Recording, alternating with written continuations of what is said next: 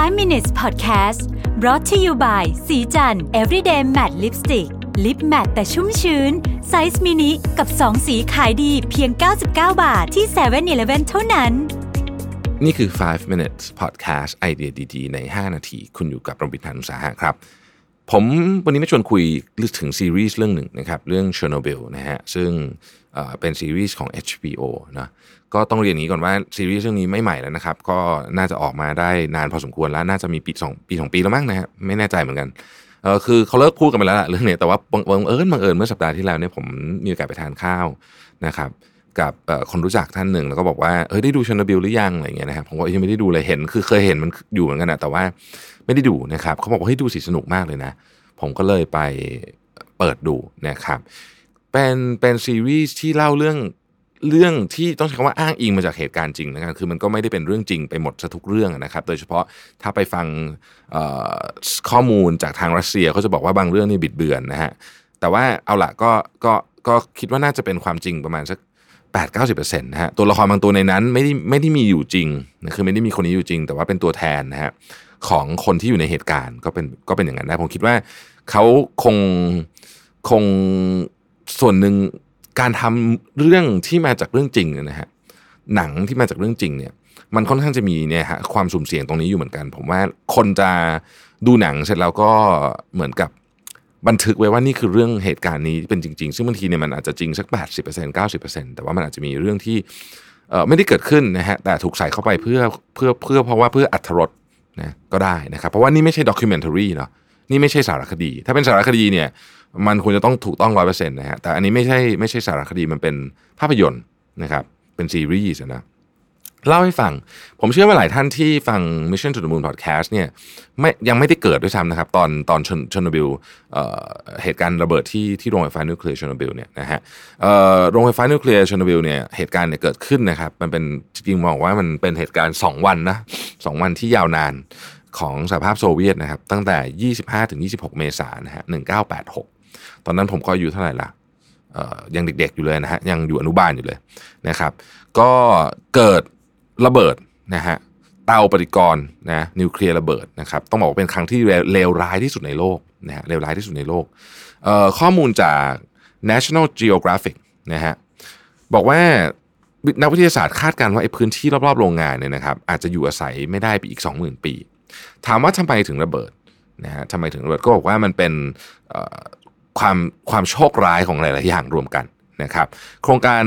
โรงไฟฟ้านิวเคลียร์แห่งนี้เนี่ยเริ่มต้นตั้งแต่ปี 1977 นะครับ โดยนักวิทยาศาสตร์นะฮะชาวโซเวียตเนี่ยได้ติดตั้งเตาปฏิกรณ์แบบ Channel Graphite นะครับหรือ RBMK นะฮะคำคำนี้คุณจะได้ยินตลอดเลยนะ ถ้าดูเรื่องเชโนบิลคือ RBMK ซึ่งมันเป็นปัจจัยที่ค่อนข้างสำคัญเหมือนกันในในภาพยนตร์เรื่องนี้แล้วก็ในในเรื่องจริงด้วยนะครับ ในวันที่ 5 เมษายนนี้นะครับเจ้าหน้าที่กำลังจัดการทดสอบ เตาปฏิกรณ์หมายเลข4นะฮะว่าระบบหล่อเย็นยังคงดำเนินงานได้หรือไม่นะครับหากไม่มีไฟฟ้านะครับนี่คือการเทสอย่างหนึ่งนะฮะเอ่อระหว่างทดสอบเนี่ยเจ้าหน้าที่ได้ต้องใช้คำว่าละเมิดเกณฑ์ความปลอดภัยนะฮะและพลังงานในเตาปฏิกรณ์สูงขึ้น ขั้นตอนนี้ซับซ้อนพอสมควรนะครับจะอาจจะต้องเอาไปอ่านเองนะเพราะว่ามันจะมีการเอ่อ คือมันมีมีหลายเรื่องเกิดขึ้นพร้อม ๆ กันนะฮะแม้พยายามปิดเตาปฏิกรณ์ทั้งหมดแล้วแต่พลังงานก็ยังเพิ่มขึ้นนะครับ จนเกิดปฏิกิริยาลูกโซ่ของการระเบิดภายในในที่สุดนะฮะแกนหลักของนิวเคลียร์ระเบิดนะครับไอ้ที่เราเรียกว่าคอเนี่ยระเบิดแล้วก็ปล่อย วัตถุกัมมันตรังสีสู่ชั้นบรรยากาศนะครับเอ่อแต่ว่าประเด็นมันอยู่ตรงนี้คือประเด็นประเด็นที่มันเป็นเรื่องใหญ่เนี่ยนะฮะมันอยู่ตรงนี้คือหลังจากเหตุการณ์ระเบิดเกิดขึ้นแล้วนะครับ ได้มีการส่งคนงานเจ้าหน้าที่ดับเพลิงอะไรต่างๆเนี่ยนะครับ เข้าไปในพื้นที่นะฮะแล้วก็ตัวการวัดค่าของกัมมันตภาพรังสีเนี่ยคือถูกประเมินต่ำไปเยอะต่ำกว่าความจริงไปเยอะนะฮะกว่าจะได้อพยพคนที่อยู่ในเมืองที่ใกล้กับชโนบิลเนี่ยนะครับ ก็ปาเข้าไป 36 ชั่วโมงแล้วนะฮะหลังจากเกิดเหตุการณ์เนี่ยรัฐบาลโซเวียตก็ถูกโจมตีว่าปิดข่าวนะครับ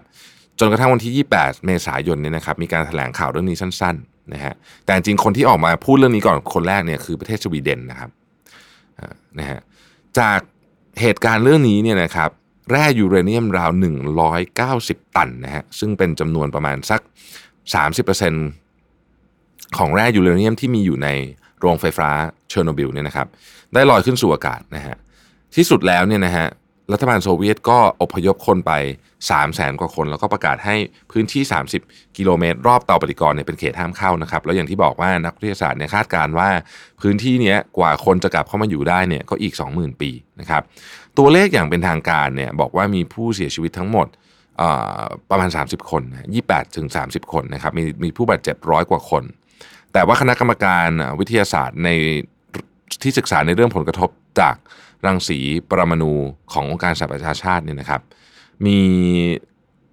รายงานว่าตัวเลขผู้เสียชีวิตเนี่ยอออาจจะสูงกว่านั้นนะครับ แล้วก็มีเด็กและวัยรุ่นเนี่ยกว่า 6,000 คนที่มีอาการต่อมไทรอยเป็นมะเร็งต่อมไทรอยนะครับหลังจากได้รับสารกัมมันตรังสีนะครับนักวิชาการทั่วโลกเนี่ยคาดการณ์ว่าคนราว 4,000 คนที่ได้รับรังสีในระดับสูงอาจจะเป็นมะเร็ง ที่เกี่ยวข้องกับกัมมันตภาพรังสีได้นะครับขณะที่คนเรา 5,000 คนที่ได้รับกัมมันตรังสีในระดับต่ำกว่านั้นเนี่ยก็อาจจะเจอจะเจอจะเจอกับชะตากรรมเดียวกันนะครับ ผลกระทบเรื่องนี้ยังคงเป็นที่ถกเถียงกันอยู่ สิ่งที่ยังคงเหลืออยู่ในเตาปฏิกรณ์คือโครงสร้างโลหะขนาดใหญ่ที่ถูกเคลื่อนย้ายไปในปี 2016 นะครับและคาดการณ์ว่า ความพยายามควบคุมสังเกตการและการทำความสะอาดเชอร์โนบิลเนี่ยยังคงอยู่ไปจนถึงปี 2065 นั่นนะฮะผลกระทบระยะยาวของเรื่องนี้เนี่ยนะครับก็บอกว่าพื้นที่ป่าและสัตว์ป่ารอบๆเนี่ยนะฮะกลายเป็นพื้นที่เรียกว่าป่าแดงนะฮะ red forest เพราะว่าต้นไม้เนี่ยเปลี่ยนเป็นสีน้ำตาลแดงทั้งหมดเลยนะครับ หลังจากตายไปเพราะว่าดูดกัมมันตรังสีในในระดับสูงนะครับ ทุกวันนี้พื้นที่นี้ยังคงเป็นพื้นที่ต้องห้ามนะฮะห้ามเข้านะครับ มีจำนวนสัตว์ เพิ่มขึ้นมากมายนะฮะนักวิทยาศาสตร์คาดการณ์ว่ามีหมาป่าเพิ่มขึ้นในถึง 7 เท่าเลยนะครับ เทียบกับพื้นที่อนุรักษ์ใกล้เคียงนะครับ เนื่องจากการหายไปแบบร้อยเปอร์เซ็นต์เลยของมนุษย์นะครับหายนะเชอร์โนบิลเนี่ยส่งผลกระทบตามมาเป็นลูกโซ่นะครับกอร์บาชอฟเองเนี่ยบอกว่าสาเหตุที่สหภาพโซเวียตล่มสลายเนี่ยสาเหตุที่แท้จริงก็คือการระเบิดของเชอร์โนบิลนี่แหละนะครับ ผลเสียหายมากมายนะฮะ แล้วก็ที่ดินในประเทศเบลารุสซึ่งอยู่ติดกันเนี่ยนะครับราวร้อยละ 23 นะครับปนเปื้อนกัมมันตรังสีโดยบังเอิญนะฮะทำให้สูญเสียพื้นที่การเกษตรราวหนึ่งใน 5 เลยทีเดียวนะครับ เมื่อปี 1991 เนี่ยเบลารุสต้องใช้งบประมาณแผ่นดินถึงร้อยละ 22 เพื่อจัดการปัญหาที่เกิดขึ้นจากหายนะเชอร์โนบิลนะครับทุกวันนี้พื้นที่โรงไฟฟ้าเชอร์โนบิลเป็นพื้นที่สำหรับนักท่องเที่ยวที่สนใจประวัติศาสตร์นะฮะถึงแม้ว่า เชอร์โนบิลจะเป็นสัญลักษณ์ของการทำลายล้างของพลังงานนิวเคลียร์แต่ก็ดูเหมือนว่ารัสเซียเองเนี่ยก็ยังยังคงอาจจะเรียกว่าในใน National Geographic บอกว่าอาจจะยังไม่ได้เรียนรู้จากประวัติศาสตร์มากนักนะฮะ เพราะว่าในปี 2019 เนี่ยมี